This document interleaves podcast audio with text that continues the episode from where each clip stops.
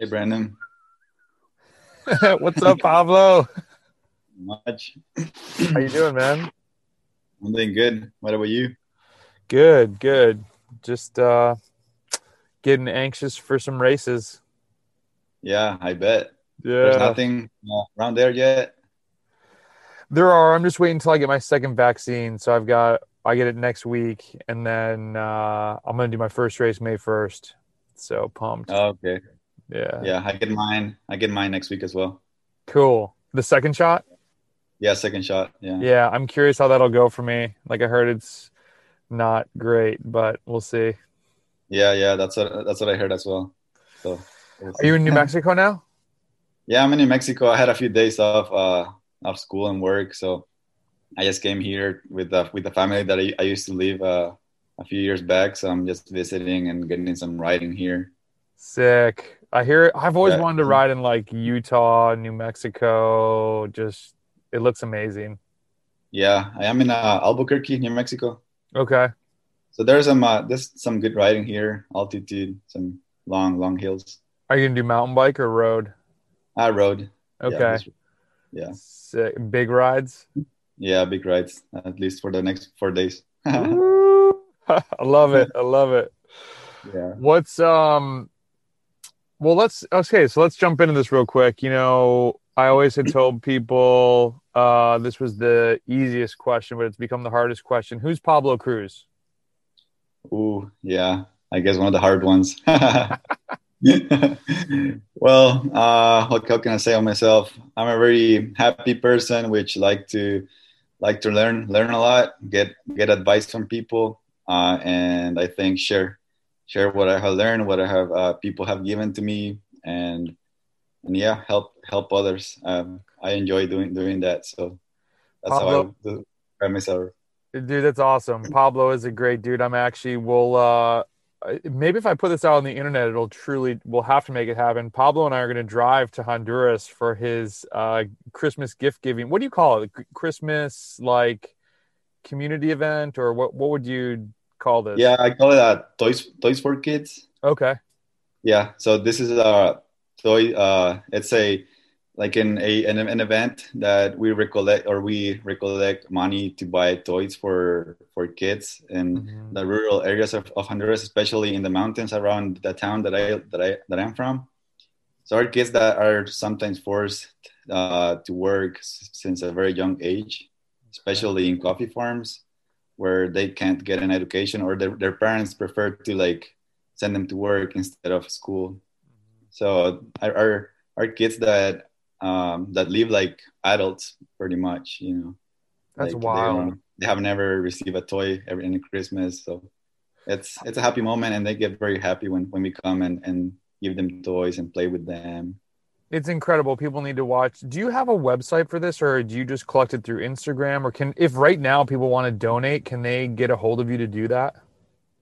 Yeah, I, I actually what I do is that I I start like a uh, GoFundMe like probably like two months before December, Okay. and then just uh just recollect the money. But I I actually don't have a website right now, but uh, it's a plan like a future plan.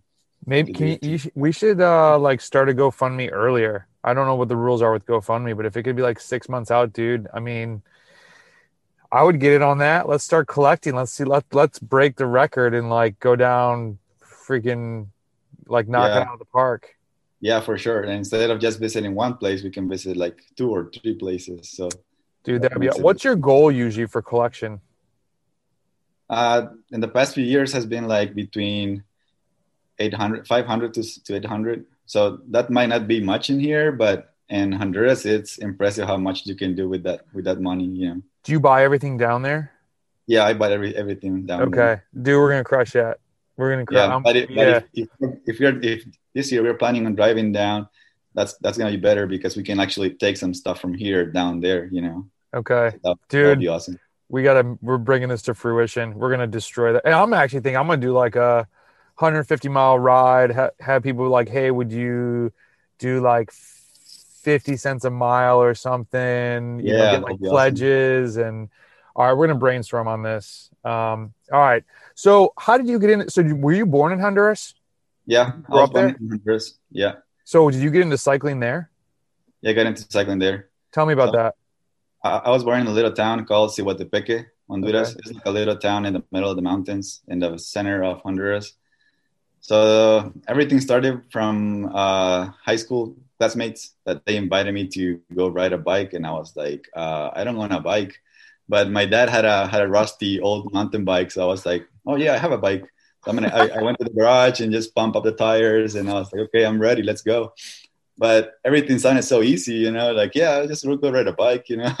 and they and my my classmate had had this uh, like fancy road bikes and so I was like, okay, let's go get a try. And the first hill we, we hit, I was immediately dropped. so, oh, damn. But, but, I, but I kept going and then they turned around. And when I saw them, I turned around with them and then I got dropped again. And I was like, no, no, dude, like, I'm, I'm not doing this anymore. but then like when you're like a kid, you're, you're always like trying to be competitive, you know, with your mm. friends and stuff. So I was like, the next day I was like, well, I actually want to, want to give it a try and see if I can keep up with my friends, you know, to be cool and just be be there. and that's how like little by little. And then I, I told my parents like, hey, I wanna I wanna join cycling. I wanna I wanna see if I can get a better bike, like an actual road bike.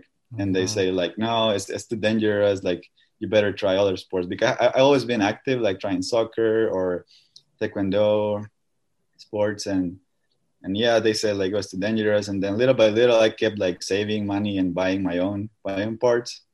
No and, way. Uh, yeah, awesome. I can. I got my first bike. My it, it, was a steel frame with the shifters in the in the down tube. Mm-hmm. Yeah, one of those.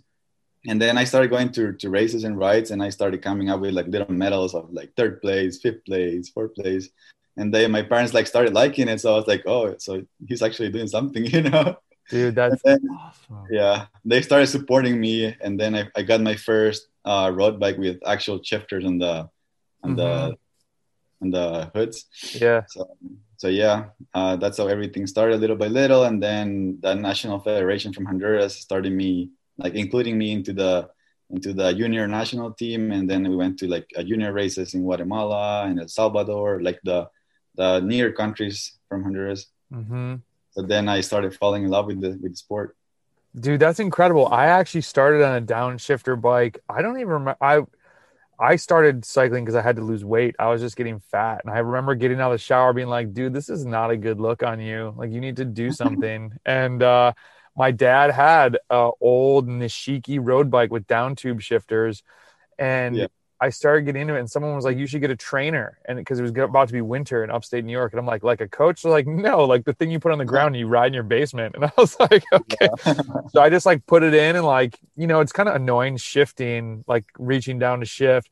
So like yeah. you get on the trainer, you get in a gear, and you just mash it out, and uh, yeah, slowly started seeing like weight coming off, and I was like, "Hmm, maybe I should like get into this thing." So it's I remember the yeah. first when the shifters were on the hoods, I was like, whoa, this is crazy. Like, this is awesome. Yeah, yeah. I thought it was like one of those like F1 cars, like you have the shifters here, you know, and stuff. Yeah. 100%. And I had a, I have the first road bike I bought was like a LeMond. It was called a Versailles, which was, it was carbon, but it was like a, you know, 105 everything, not very racy, kind of like they called it race light. I took it out to like test ride it at the bike shop and I pushed on the pedals and it was like, and I was like, whoa, this is fast. Yeah. instantly just in love with that. That's awesome. So yeah. you're super, you're really active on Instagram of, you know, in the gym, you're riding the mountain bike, you're out on the road, you're, you've got a lot of different things going on in training. And we'll uh, talk about PC endurance coaching also what's your kind of like overall training plan? And the reason I ask that is, you know, there's different demands to different uh, disciplines, and sometimes it's confusing for athletes. Like, hey, I'm a mountain biker, but I also train on the road. Like, what do I, how do I know what to train for? So I wanted to ask you because you're someone who's super successful in a lot of different disciplines. How do you manage that? How do you think about it like big picture? Yeah. So I kind of divide my training like in three in three parts. So I do like strength training in the gym, and, or strength or power, whatever I'm, I'm working on at that mo- at that moment, and then I do like a skill day, which is like mountain biking and just like going on a trail, working on some like technical features on the trail, like repeating it and things like that. Like nothing specific in terms of like power or heart rate or any numbers, just like trying to feel the fastest line or how does it feel like with certain tire pressure or things like that. Mm. And then the other is just actual workouts where I look at power, heart rate, and all and all those things more specific, which I do in the. I'll sometimes I alternate between the mountain bike, like doing them on the mountain bike or in the road bike. So, what would you choose to do on the mountain bike, and what would you prefer to do on the road bike in terms of power? The, yeah, on the mountain bike, I do the mostly like higher end power, just to like to like uh, feel familiar with the with how does how does the bike feel? Like the bottom bracket is wider bars are wider the position is more like up straight. So i would try to just to do the higher end power because the mountain bike races are mostly like you are even either on zone five or six or so or zone one like just mm-hmm. just no pedaling just going downhill. Mm-hmm. and then on the road bike i like to do the more longer stuff or endurance rides.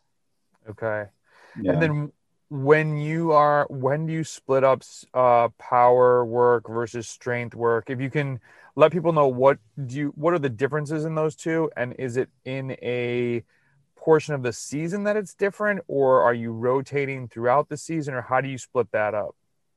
Well that actually just came recently because like since covid started i i, I got back in back into mountain biking. Well like i started in mountain biking but i i then just dedicated myself to road Mm. And now I'm like starting to getting back into mountain biking since then. Mm-hmm. So it's been just like a year that I have been like combining road and, and mountain biking, like trying okay. to perform in both. Okay. So then, so that's that's when it um, everything started. But I normally try to do like, for example, like in a week I would do Tuesday Tuesday workout on the mountain bike and then Thursday workout on the road bike. Okay. yeah. And when you were talking about, were you talking about when you said strength versus power were you talking about in the gym though right? Like what's the mm-hmm. difference in those two? Like how do you because i'm definitely more of and and this is sort of to my fault i don't really switch over to like plyo work which some people will consider like speed work in the gym. How, yeah. what do you differentiate as strength and power? Or were you just saying strength and power is one is the same type of stuff? Maybe i misunderstood um, you. I work them uh, d- differently so like if there's no races, I will I will focus myself on myself on strength because I feel like it it it uh, gives you more strain, more I think TSS. So heavier certain... power or heavier weight. Yeah, strength. Okay. Yeah, because like higher a little higher higher reps and a little more slower movement, and then when races get get closer, I do more more more power because I work more on plyometrics and shorter stuff just uh, explosive movements, just kind of like su- sustained mm-hmm. the the speed. Yeah. Cool. So almost kind, of, and then also it probably like is more of like I don't want to use the term maintenance lifting, but you're not trying to make strength gains. You're really staying sharp for the races that are coming up. Yeah. No. Yeah. yeah. No. Yeah, and, and, and probably like the, the week before a race, I just I just lift once, and probably if I race on, on Saturday or Sunday, the last lift I do is probably on on Tuesday. Okay. Although I, I have been trying this, like I think you talked about it, uh, potentiation. Yeah. And I've been trying it a few times, and and I feel like works for the higher end stuff. But when I when I have to do like uh, uh 15 minute, 20 minute intervals, then it's like no, this doesn't, it's not working. So that is what I've come to, and then I'm thinking of like, you know, he coaches Ashton Lambie, the guy that brought um, Chris Del Sega brought potentiation up yeah, like three minute effort, it's great for it. 12 yeah. minute over under by like nine minutes, I'm like, ooh, I'm tired. I just don't have the duration to hold out. So, yeah, exactly. I was joking with another guy. He's like, so everyone's going to start bringing like uh, squat racks to warm up with to a bike race. I don't think yeah. that'll happen, but yeah, I've, um, Tuesday used to be my last lift, maybe Wednesday since I've I've been trying to get in the gym twice a week, and so I'm thinking of maybe for like B priority races, I would maybe lift on Thursday and just see how it goes.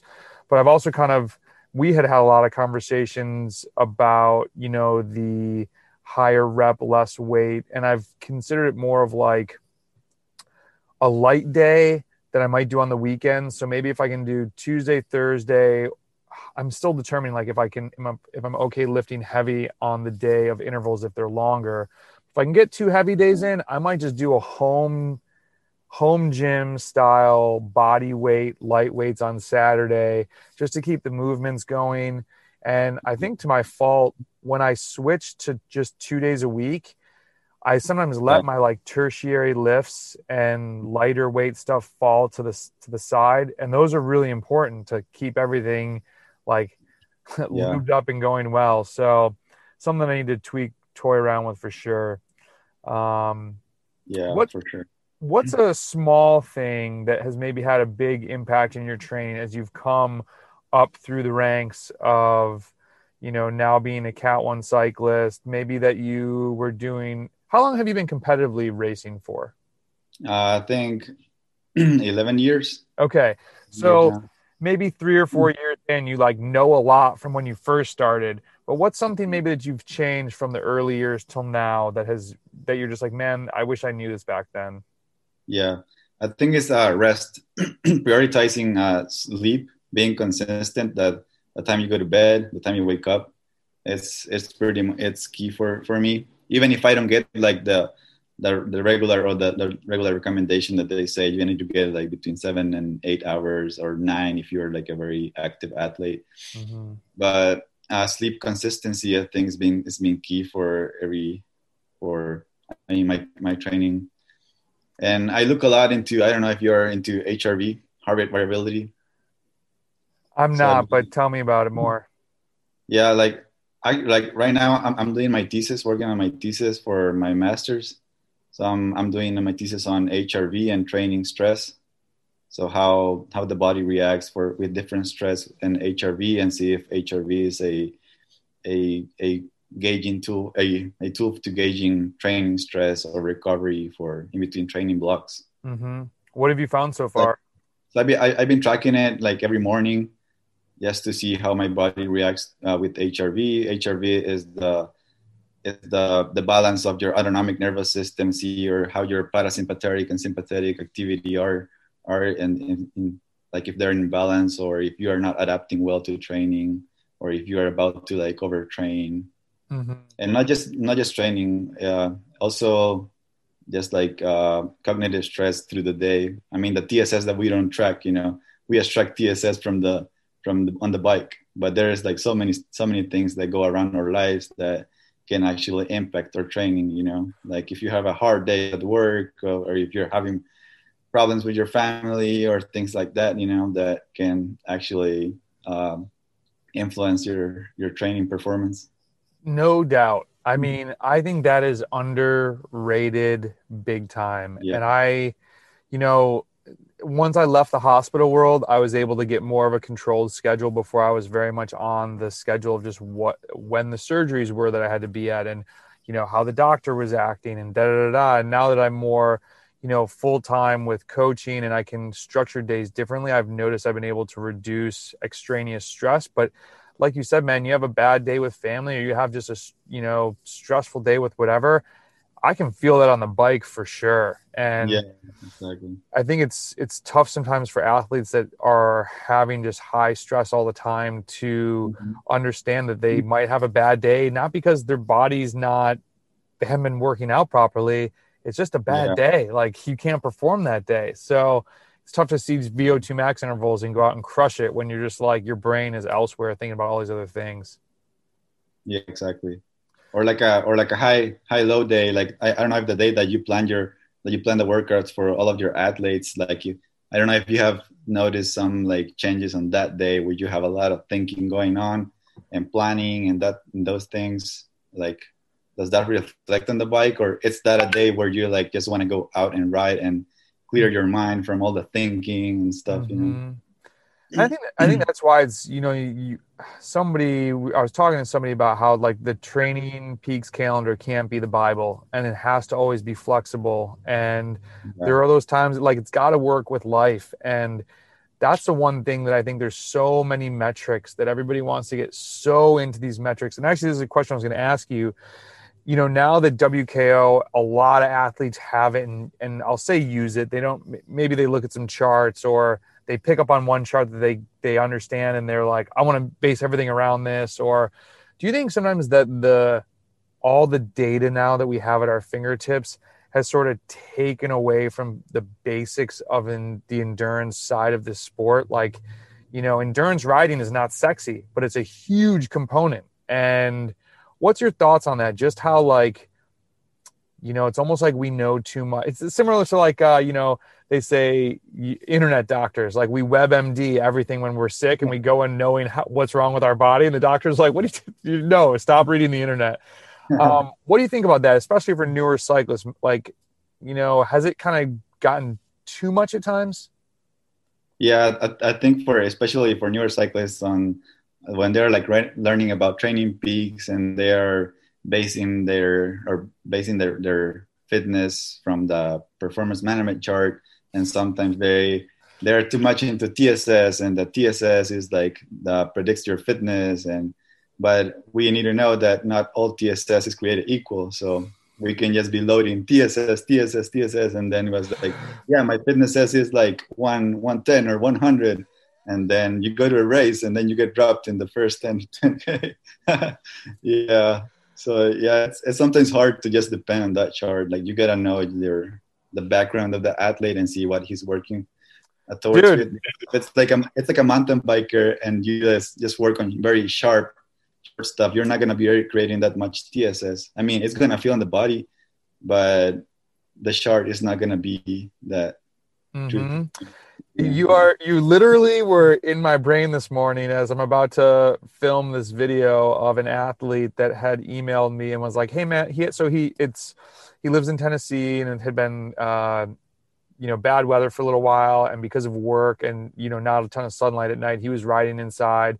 had 90 minutes and I was like, dude, that's fine. Like do the workout and then get off. And so yeah. his quote unquote Strava fitness has gone down from 100 to 70. Um, yeah. Meanwhile, hmm. he's been setting PRs. He's been like, he's like super ready to go.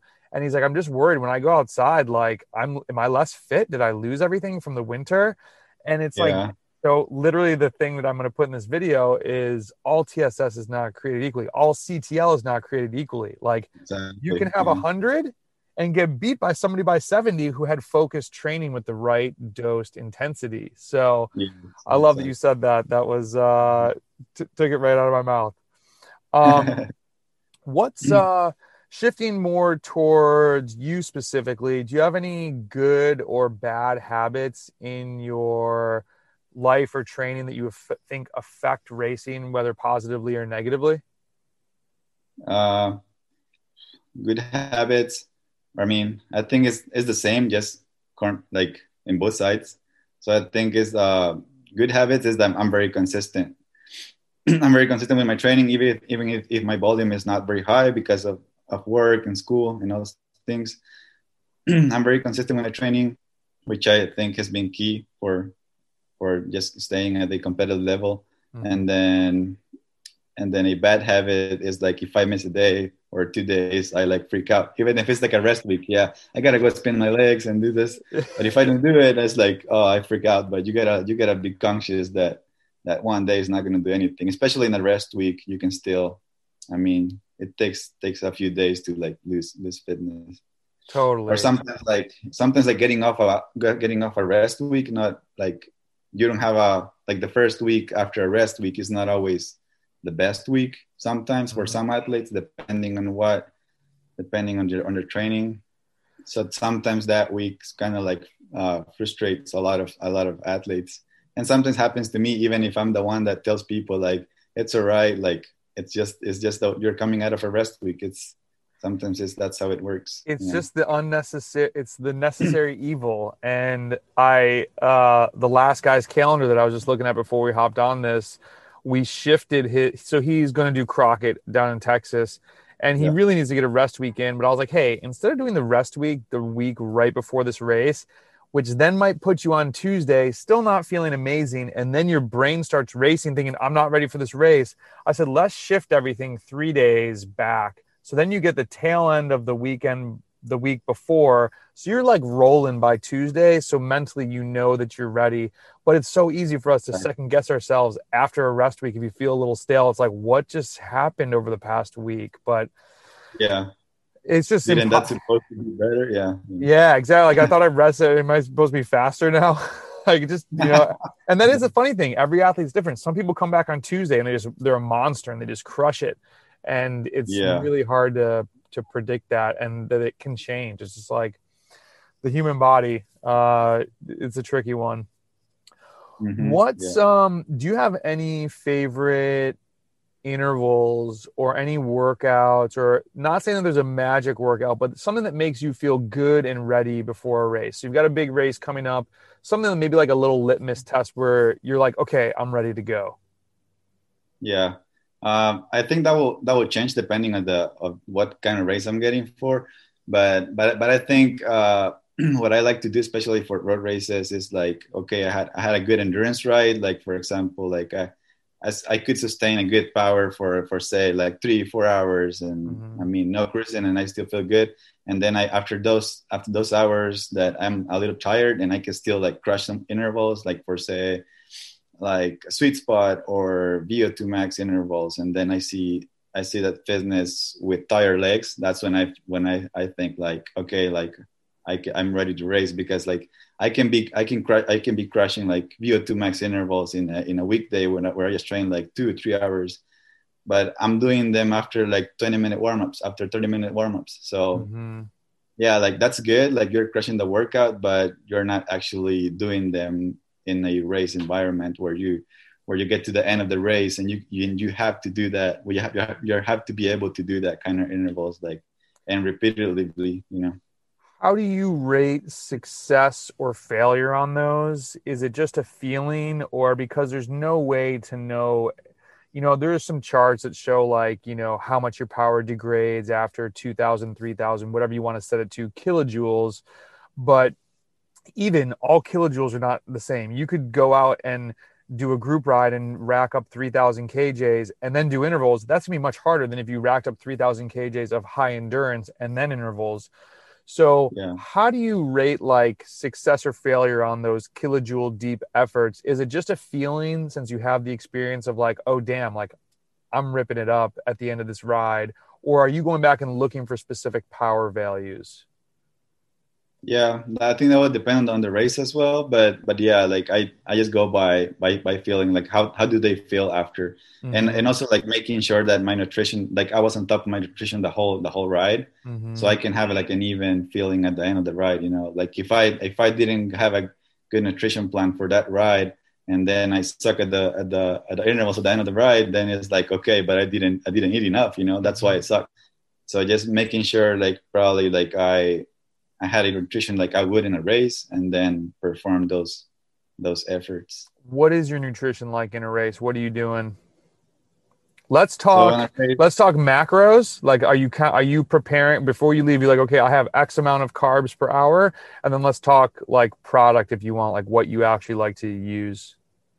Yeah, for a, a longer ride, like for say four hours, I'll I will try to hit. I'll try to um, go for probably between 75, 95 grams per grams of carbs per per hour. So I try to split them up between 20 grams every probably 20 minutes or 30 grams every 20 minutes. Okay, is that liquid or Yeah. food or a mixture? Uh, so I, I try to do both. Like some, normally at the beginning of the ride, I try I start with solids, and then with the time I start like switching into more liquids towards the end. But yeah, I do in the bottles. Like if, if we're gonna talk about products, I like the the Beta Fuel from SIS. Yeah. Yeah, Beta Fuel I think has a good mixture. I mean mal- maltodextrin and fructose. I think Yeah. that's pretty good. And then on gels, uh, also that's SIS gels Mm-hmm. pretty good. Uh, I think they have like around 20, 20, 21 grams of carbs per, 22. per gel. 22, yeah. yeah, pretty good. I only know that because I always look at my. I usually bring like four, and I'm like, okay, 88, because I I usually add stuff up with a calculator before I leave just to make sure. Because it's weird, man. For the number of bike rides I've done, like I'll look at a four and a half hour ride, and sometimes I'm like, ooh, damn, I'm glad I looked at that because I would have been looking for food on the road, not bringing Yeah. enough. Yeah. Uh, if you don't get like if you don't if you don't get if you like really squeeze them, you get a 22. Maybe you get, you get a one if you don't squeeze it very well. exactly. I need to I need to put that in. I've actually bring uh Swedish fish and I'll throw a couple extra in there because sometimes I drop a few and I'm like, oh well, I'm not turning around for that. We're gonna keep going. yeah. Hey guys, this is Brendan with Evoke Bike. We will be back with part two with Pablo Cruz towards the end of the week. If this was beneficial, please let a friend know. And this episode was sponsored by Lactigo. Pablo and I are both Lactigo big time users. If you want to try it out, we've got a code for you Brendan20, B R E N D A N 20. That'll get you a discount and it's 100% guaranteed, so you might as well give it a try. Hopefully, you, you uh, found this to be super beneficial. Apply some of this to your training, get faster, and hopefully, got some in real life events coming up. Talk to you guys later. See ya.